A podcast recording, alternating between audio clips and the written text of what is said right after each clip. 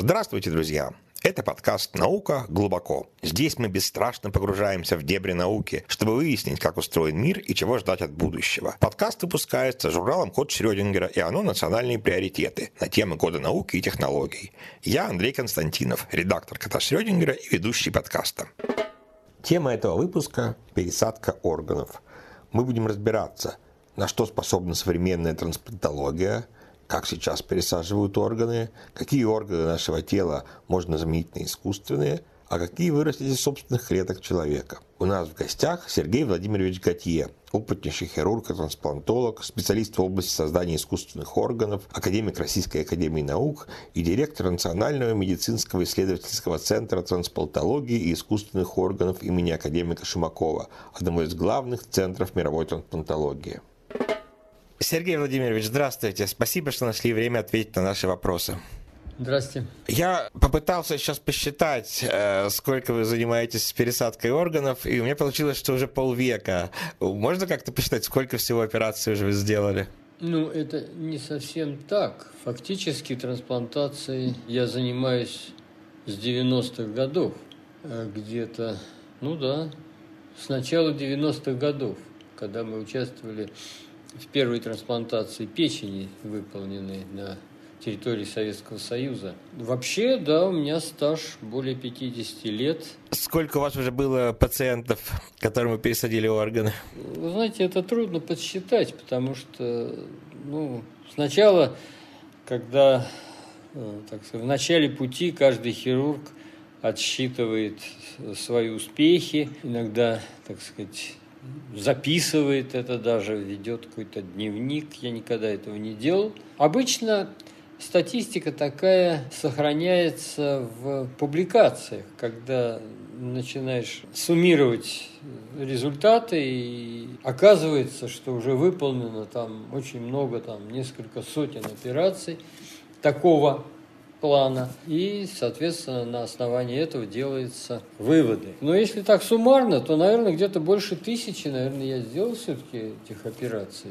за жизнь-то. И вы по-прежнему участвуете в операциях. Нам вот сейчас сказали, пока вы вас много ждали, что вы были в реанимации. У вас вот каждую неделю проходят плановые операции. Безусловно, у нас и плановые, и экстренные операции. А вот в неделю сколько вы операций делаете? В неделю?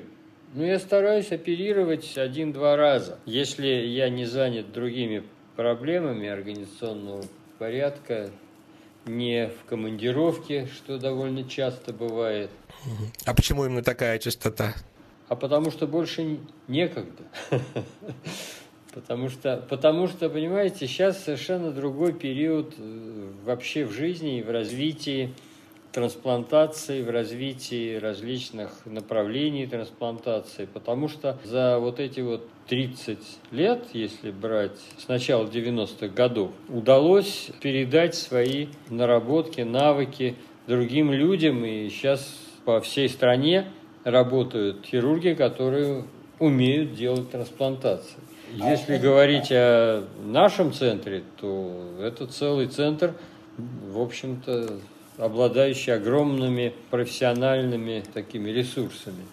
Расскажите, как все менялось? Вот э, какой вы застали ситуацию тогда в начале 90-х, когда этим занялись, и вот как она менялась на протяжении этих лет? В общем-то, она менялась кардинально. Правда, может быть, не, не столь быстро, как хотелось, потому что быстро-то ничего не бывает. И если быстро и хорошо, то это очень сложно. Если раньше, когда мы начали трансплантацию печени, например, детям, это 97 год, то мне приходилось выполнять операцию у живого родственного донора, то есть резекцию печени, это, наверное, часов 5-6, а потом оперировать ребенка. Нужен был обязательно живой человек, обычно это был родственник, да? Да, конечно. Так вот, суммарно, если посчитать, то до 20 часов я мог находиться в операционной и, в общем-то, работать. Но сами понимаете, что это, конечно, героизм, но этот э, героизм не должен продолжаться долго, потому что надо учить других и все. И сейчас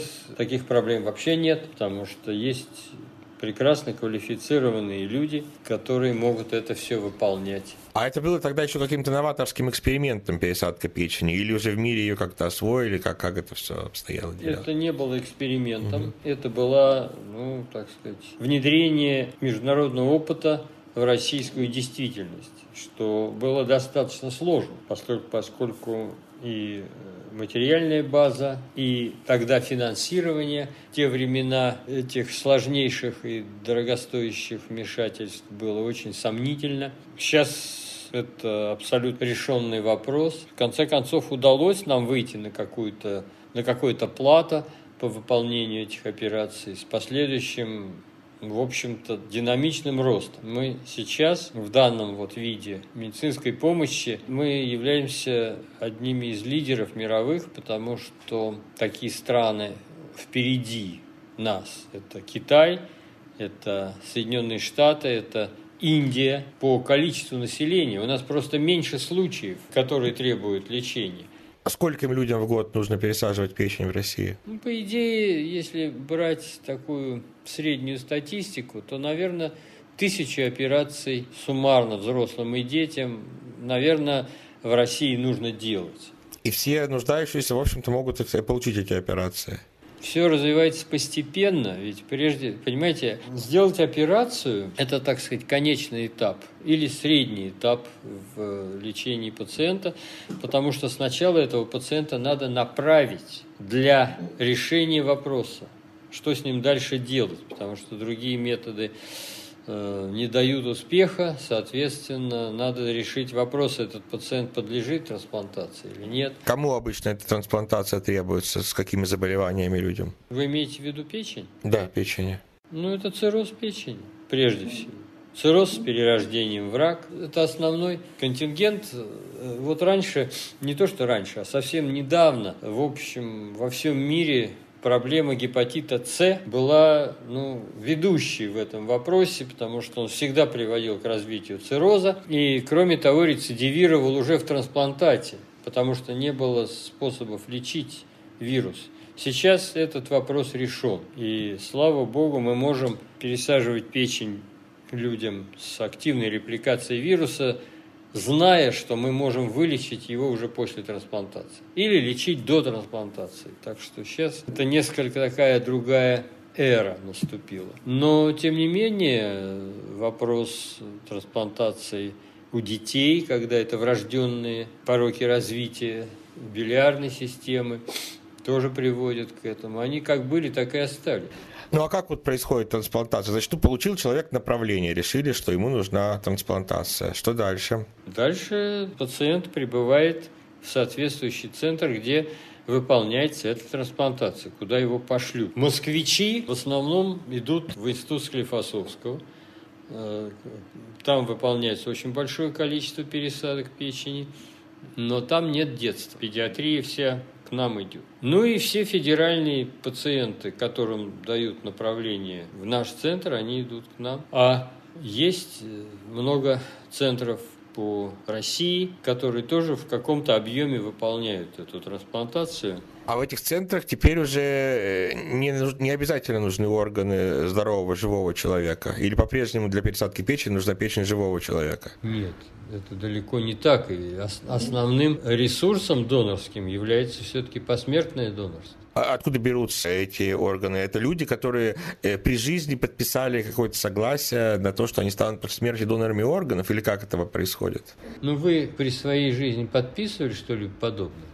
Нет, вроде бы нет. Хотя, может быть, стоит подписать. Я думаю, что не стоит. Главное, чтобы вы не были против. По нашей законодательной базе, а это закон 92 -го года, который подписал еще Борис Николаевич Ельцин в декабре 92 -го года, он основан на презумпции согласия. То есть на тех принципах, на которых работают подобные законодательные акты в Европе и не только в Европе. И если у вас не было прижизненного отказа от, от э, изъятия органов после вашей смерти, то значит вы добровольно согласны на подобное процедуру в случае чего. И в больницах эти органы изымаются и как-то уже отдельно хранятся от трупа, да, в каких-то специальных, не знаю, охлаждающих устройствах или... Каждое изъятие донорских органов в тот же день заканчивается трансплантацией их. Угу. То есть специально под конкретного пациента, под операцию происходит изъищут, у кого можно изъять. А понимаете, ведь э, смерть, к сожалению, настигает граждан вне зависимости от болезни кого-либо, какого-либо третьего лица. Понимаете? И тут важно организация использования этих органов так, чтобы они не пропадали. А для этого каждое учреждение, которое э, выполняет трансплантации, имеет лист ожидания. То есть э, список пациентов, которые имеют показания к трансплантации, находятся в стадии ожидания, и любой орган, изъятый у любого человека, умершего, может быть использован для соответствующего пациента. То есть не пациент к органу, а орган к пациенту. То есть подойдет, в общем-то, любому человеку подойдет любая печень. Там нет какой-то важной принципиальной разницы в размерах или еще каких-то других факторах. Конечно, любой орган должен соответствовать критериям, которые обеспечивают надежность его имплантации с точки зрения дальнейшей функции. И если у умершего больная печень, то никто ее не собирается даже забирать.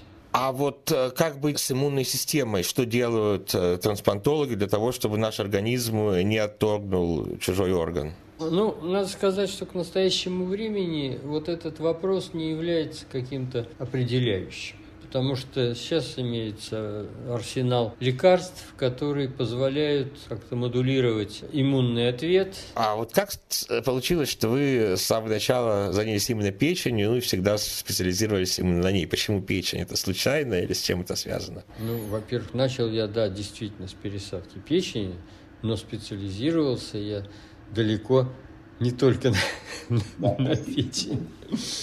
Дело в том, что я изначально абдоминальный хирург. И, э, так сказать, я работал в Центре хирургии имени Петровского. Начинал там медбратом, в частности, в отделении хирургии печени, поджелудочной железы. И именно там я набрался хирургических навыков, так сказать, и поэтому для меня это было ближе – чем, скажем, пересадка головы. Поэтому мы начали с печени, потому что мы знали, что это за орган, как он вообще функционирует. Это было естественно. Ну а дальше жизнь сложилась так, что мне приходилось начинать различные другие программы, в частности, поджелудочную железу, легкие, в конце концов.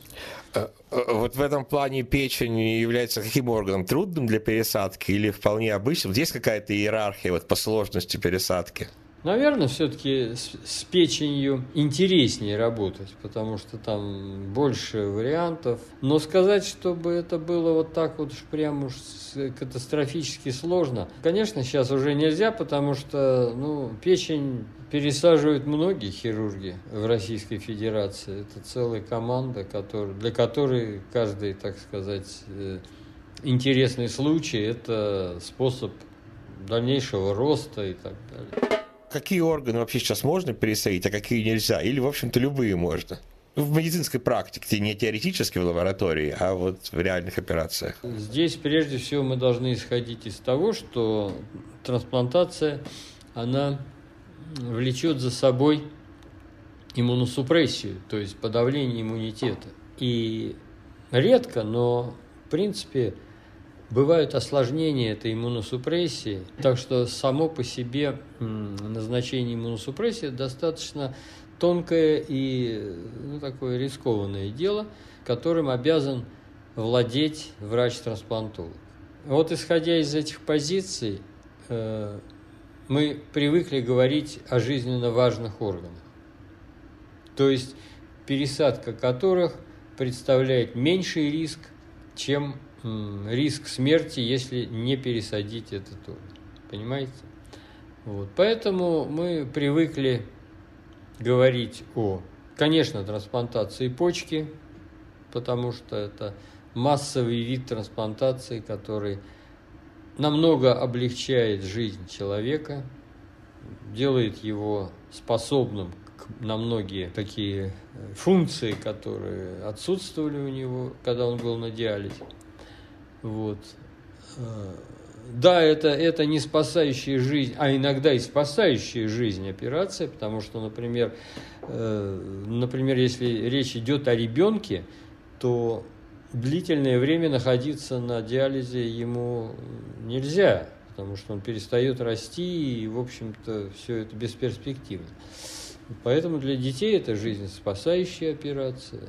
Ну, конечно, речь идет о пересадке печени, потому что терминальные поражения печени – это смертельная ситуация.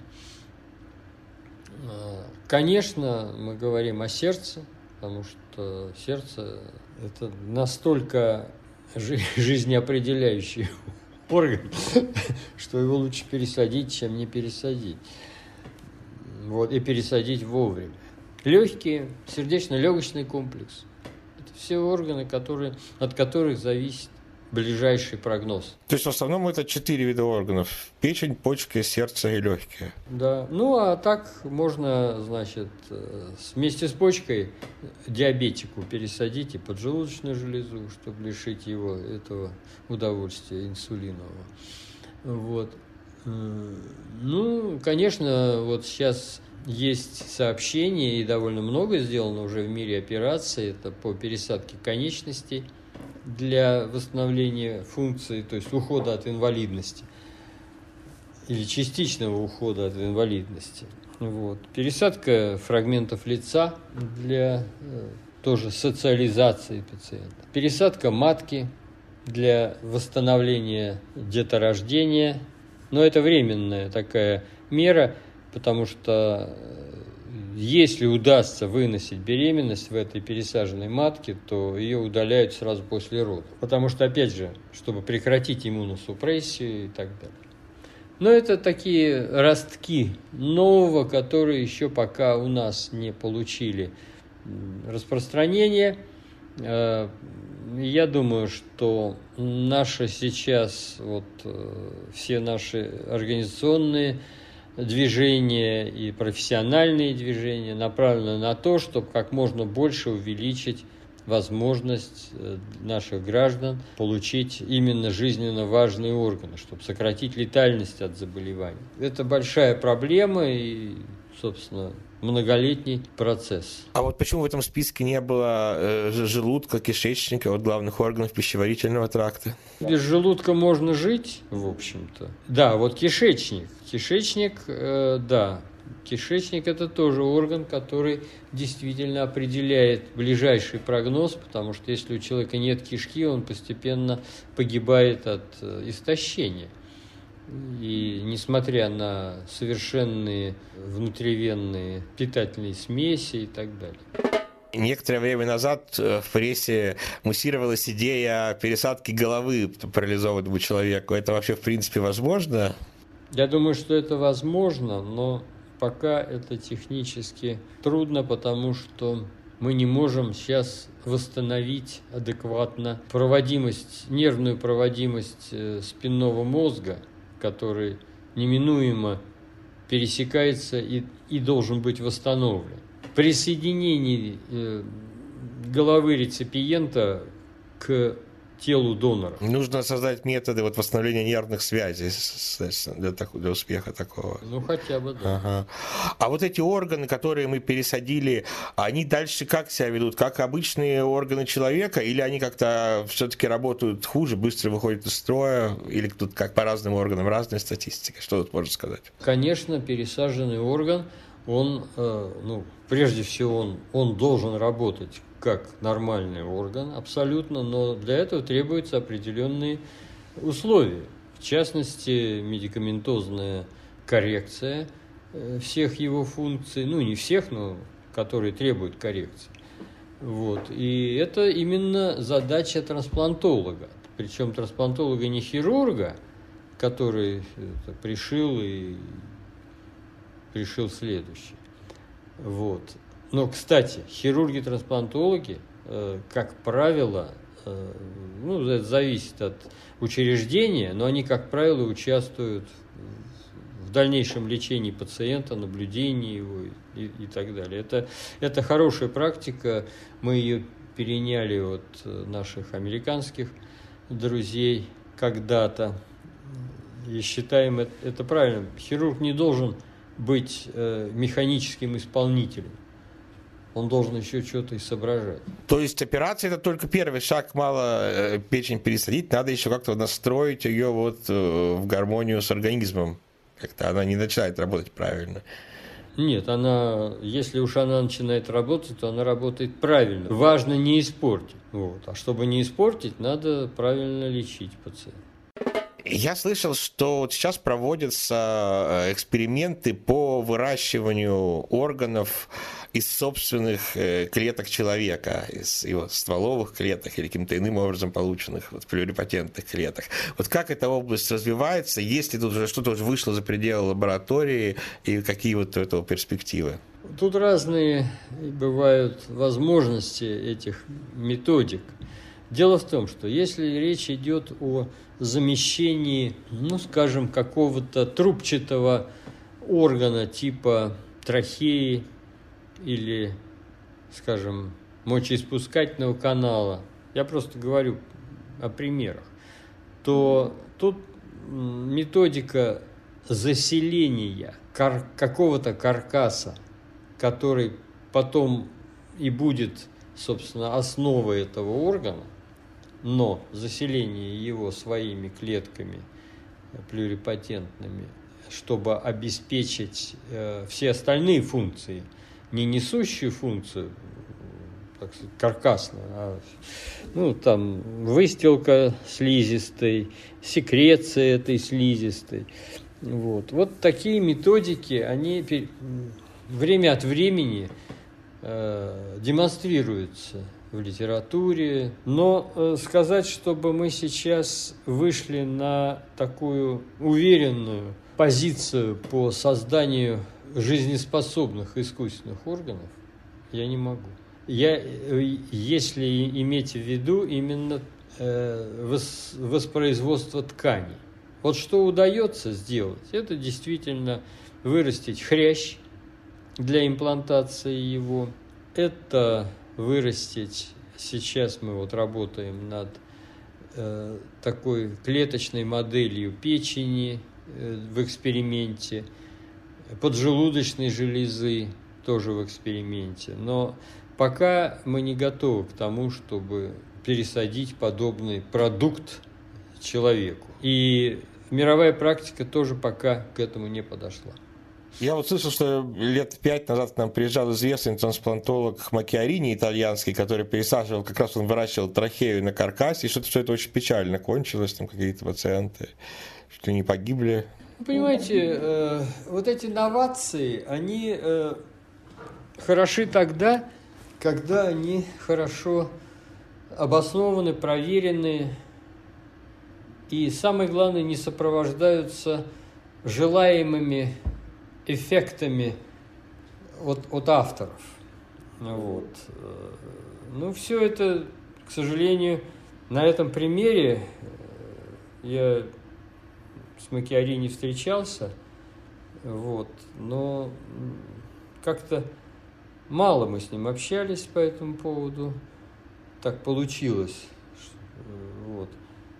И дальнейшая его судьба и э, вот судьба его методик достаточно печальна в связи с ну, неким таким авантюризмом. Вот мы тоже в нашей э, отечественной практике ну, как-то осторожно относимся к таким вещам. А вот, значит, а все-таки уже какую-то еще плохо работающую, но все-таки печень уже вот как целый орган можно вырастить сейчас в лаборатории, да, в каком-то реакторе или напечатать на принтере, что-то такое, кажется. Да, в биореакторе. В биореакторе удается вырастить небольшой фрагмент ткани печеночной, который обладает э, теми свойствами, которые от него требуются. Может быть, не в полной мере. А все-таки это не сама печень, это кусочек ткани. Да, безусловно, безусловно. Задача состоит в том, чтобы продвинуться дальше, чтобы позволить этому кусочку ткани, во-первых, долго жить, во-вторых, чтобы в этом кусочке ткани совершался обмен э, веществ, то есть, э, соответственно, питание этих клеток, э, эвакуация продуктов их жизнедеятельности. Вот пока это находится в стадии изучения и многих-многих экспериментальных попыток. А вот э, другая э, область, связанная с созданием искусственных органов, как они развиваются, вот вообще из чего их делают, как долго они работают, насколько они эффективны? Ну, что, что значит искусственный орган? Искусственный орган – это прежде всего механическое устройство, протез сустава. Это как по-вашему? Это искусственный орган или это протез? Ну, я имел в виду тут скорее искусственные вот внутренние органы тела. Ну, в общем, протез, да, искусственный орган, только не внутренний. Вот когда мы об этом говорим, мы прежде всего имеем в виду э, какую-то какой-то механизм, замещающий ту или иную функцию. Значит, проще всего, и даже не проще, а ну, надежнее всего человечество справилась с вопросами почечной недостаточности. То есть это диализный аппарат. Да, вот вы уже упомянули это. А что это такое? Искусственная почка. Вот это абсолютно такое интеллектуально э, самостоятельное устройство на основе электронных схем и регуляции, саморегулирования – это очень сложный прибор, который сам э, фактически встраивается в обмен веществ пациента и э, сам регулирует подачу тех или иных или выведение тех или иных компонентов – из плазмы крови. Он встроен в его организм, он там на месте почки находится? Нет, он не встроен в организм, он стоит рядом с кроватью. А, он большой? Угу. Конечно, он большой, но он функционирует, он, он позволяет человеку жить, причем жить годами, подключаясь к этому аппарату. Время от времени подключаясь, не все время? Время от времени, три раза в неделю, в общем.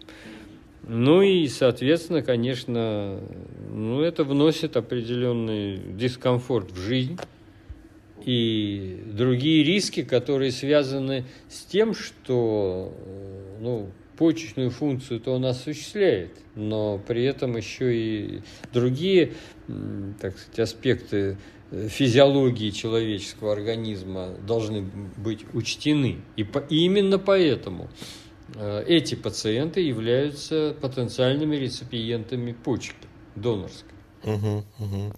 А вот еще были какие-то, я помню, разговоры, да еще в советские времена об искусственном сердце. Вот что, э, что здесь? Искусственное сердце – это вообще предмет э, мечтаний и э, раздумий многих очень высокотехнологичных стран, и высокотехнологичных компаний. Например, э, ну это, это вот на уровне космического агентства ведут разработки вот этих вот, э, это называется полное имплантируемое сердце. То есть там два желудочка, два предсердия, все это электронным образом управляется, но, к сожалению, работы в этом направлении – очень замедленны, очень малоэффективны, я бы сказал, потому что, да, и страшно дорогие.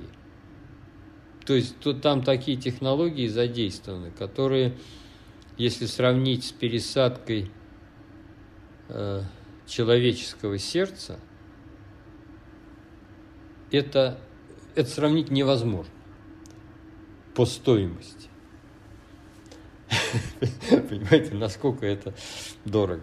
То есть в клиническом применении пока нет смысла их, это чисто лабораторные технологии. Периодически встречаются сообщения о пересадке э, следующего поколения э, вот этого прототипа. Э, ну, обычно это пересаживается совершенно безнадежным пациентам. Э, не могу сказать, что это бесперспективно. Наверное, мы будем все-таки иметь такой прибор когда-либо. Вот. Тут еще речь должна идти о, об энергетическом снабжении этого прибора. Оно должно быть бесконечно, по идее. Вот это тоже сейчас в стадии разработки. Ну и, конечно, если говорить о, так сказать, более приземленных вещах, то это, конечно, искусственный левый желудочек, который действительно имплантируется э, в грудную клетку рядом с сердцем и осуществляет фактически помощь э, плохо сокращающемуся сердцу для перекачивания крови из левого желудочка в аорту. А из чего он сделан? Это, это титановый сплав, это очень, опять же, глубоко технологичные внутренние покрытия, это очень интересная гидродинамика э, самого э, вращающегося вот этого элемента, то есть турбины, которые кровь гонит. Это не, не пульсирующие, хотя есть и пульсирующие э, модели. Вот. Но мы привыкли использовать такие вещи э, в качестве моста к трансплантации. Если почему-либо на данном этапе человеку невозможно пересадить человеческое сердце, то ему пересаживается вот такая история временно. Он ходит с, с проводом, торчащим из кожных покровов, с батарейками, которые меняет. Ну, это да, но, но он живет при этом. И даже, и, и даже э, по нескольку лет живут такие люди. А вот искусственная печень такие разработки смысла не имеет? Нет, существует э, аппаратура, которая позволяет на, на какое-то время уменьшить интоксикацию за счет дублирования э, печеночной функции по очистке крови. Такие приборы есть, они, они, они доступны, они есть везде, где занимаются трансплантацией печени, потому что пациента иногда надо и полечить. А, то все это между трансплантациями. А вот а зачем сердце тогда э, искусственный вот этот аппарат, который может несколько лет поддерживать? Почему не трансплантируют сердце? Зачем держать человека несколько лет на таком аппарате? Каком? А, ну вот вы сказали, что э, системы, позволяющие э, поддерживать э, ну, поток крови, которые заменяют частично сердце, могут годами существа функционировать. Зачем это нужно? Да, я вам скажу почему. Потому что ну, у разных людей есть разные отношения к трансплантации органов. Mm. Второе. Человек, будучи инвалидом полным, не, не, не, не могущим ходить без одышки, получив данный прибор, вдруг начинает себя хорошо чувствовать. И уже не хочет ничего. Естественно, возникает такой э, моральный как бы барьер. Для чего мне пересаживать сердце, если мне и так хорошо? Потому что пересадка сердца это, ну, это не аппендицит. И даже там не гастроскопия. Это серьезное занятие. вот. Поэтому некоторые люди просто решают, что может быть не сегодня, может быть вот еще чуть-чуть подождать, ну и так далее. Таких мало, но они есть. Что сейчас самого важного происходит в мировой трансплантологии? Вот какие тут главные тренды, о чем мы еще таком важном не сказали? Ну, знаете, наверное, это, конечно, э, пересадка органов детям, потому что таким образом мы ну, не только э, спасаем самого ребенка и создаем э, комфортное комфортные условия для семьи, что, что прежде всего важно, чтобы эта семья, во-первых, осталась цела, не, не развалилась в связи с тем, что такое горе, ребенок не удался, папа, папа запил. Понимаете, такие вещи бывают. Поэтому даже вот то, что мы когда-то в 90-х годах начали пересадку печени вот этим мелким детям, которые там 5 килограмм, 6 килограмм, 7 килограмм, э, которым в принципе жить оставалось там несколько месяцев, а может несколько дней. Мы сейчас полностью освободили страну от э, необходимости посылать их за границу для этих операций. Мы получили поток пациентов, э, который приблизительно равен 100 детям в год. Э, ну и, конечно, это имеет очень большое гуманитарное значение, прежде всего. Что касается, конечно, вот этих вот устройств, о которых я говорил по поддержке функции сердца, то это очень важно сейчас, потому что, э, ну, во-первых, детское посмертное донорство у нас в стране вообще не развито. Не потому, что оно запрещено, а потому что, ну, видимо, это ментально непреодолимо пока с точки зрения э, медицинских наших коллег, которые лечат этих детей, теряют этих детей. Но пока вот этот, эта проблема ментально представляет собой тупик. То есть сами врачи не хотят пересаживать? Да не пересаживать органы. Для того, чтобы пересадить орган, есть трансплантологи. И у них есть лист ожидания. И в этом листе ожидания присутствуют и дети.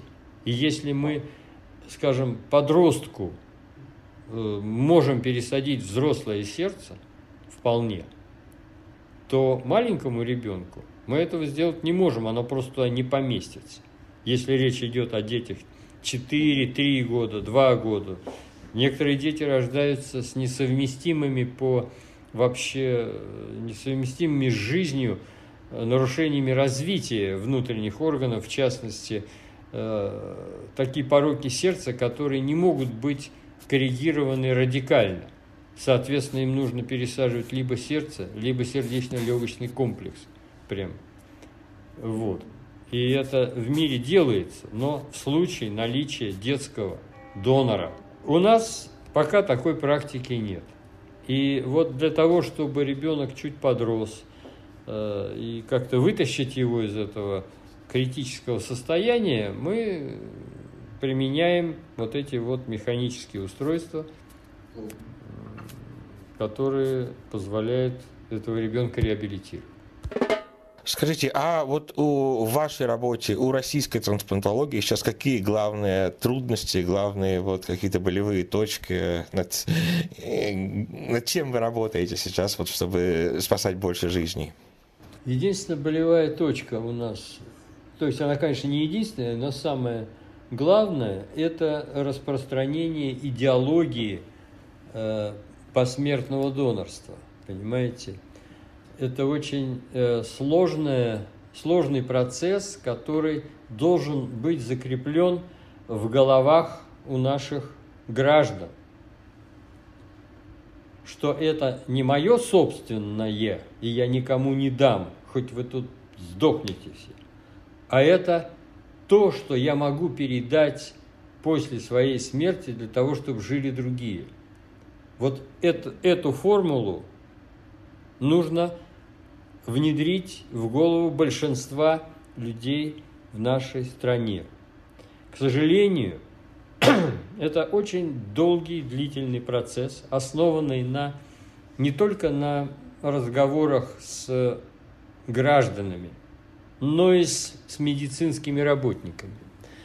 Потому что, э, ну, как известно, э, в течение многих лет э, не существовало преподавания в медицинских вузах этого направления.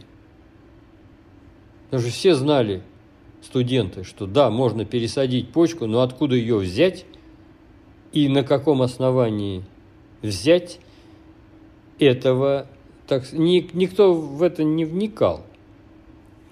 И вот мы сейчас как раз и пришли к тому, что мы э, уже в течение многих лет, я как главный специалист, а э, наш институт, наш э, центр как э, такое средоточие технологий и э, обучения граждан, то есть наших профессионалов, вот мы и занимаемся распространением этих методик. Не безуспешно, потому что удается э, запускать все новые и новые программы по стране, соответственно, их курировать, соответственно, обсуждать всех пациентов и так далее. Ну, это такая почетная, но сложная работа. Тут речь идет о чем? О том, чтобы э, убедить родственников давать. Нам ведь самим, как мы вначале говорили, не нужно давать разрешение на использование своих органов. Их и так, если что, используют. Да? Это родственники отказываются. Вот надо убедить просто родных, чтобы, если что, и друзей не отказывались. Правильно я понял? Да, и тут, и тут важно, важно дать понять, и вернее, не то, что дать понять, а это перестройка, перестройка идеологии как раз в этом направлении. Вот если я отвлекусь, я могу сказать, что когда мы начинали трансплантацию, и сейчас мы пытаемся везде э, реплицировать испанскую модель организации. Это наилучшая, наиболее эффективная модель донорства и трансплантации в мире. И все страны фактически ну, пытаются прийти именно к этому. Что это значит? Это значит, что католическая церковь, стоящая, так сказать, во главе, вот у нас коммунистическая партия стояла, а там была католическая церковь. И когда в конце 80-х годов коммунистическая партия закончила свою определяющую роль, к тому времени в Испании уже все понимали, что донорство органов – это хорошо. И вот э, все э, наиболее, так сказать, э, такие красочные результаты по трансплантации демонстрируют именно страны с католицизмом. Ну и поэтому там проще, у нас сложнее, но тем не менее возможно. И сейчас, слава богу, патриарху надо отдать ему должное, что он именно очень правильно понимает э, задачи, которые э, могут встать при решении вопроса о донорстве. Он очень хорошо об этом говорит. И церковь за последние, ну, не знаю, лет, наверное, 10-15, она потихонечку поворачивалась в сторону лояльности к использованию умершего тела в качестве источника донорских органов. Вот. Поэтому сейчас мы имеем соответствующий карт-бланш в этом отношении, а все наше законодательство, оно вполне Э, вполне э, реально э, вот, определяет возможность этих действий. Да, вот я на самом деле раньше об этом не особенно задумывался, но это очень вдохновительная перспектива, что мои органы будут не гнить где-то в земле, а еще будут продолжать жить, помогая другим людям. Это на самом деле одна из лучших новостей, которые можно было бы узнать о своем посмертном существовании. Спасибо вам огромное, Сергей Владимирович. Желаю вам спасти еще побольше жизни. Ну, я думаю, что эта мысль не должна вас так э, вот прямо посещать. Лучше об этом не думать. Спасибо вам. До свидания, друзья. С вами был Андрей Константинов и «Наука глубоко» – подкаст, который журнал «Код Шрёдингера» и «Оно. Национальные приоритеты» выпускают на темы года науки и технологий. Если вам понравился выпуск, то обязательно ставьте нам оценки и лайки в том приложении, где вы нас сейчас слушаете. Делитесь этим эпизодом с друзьями.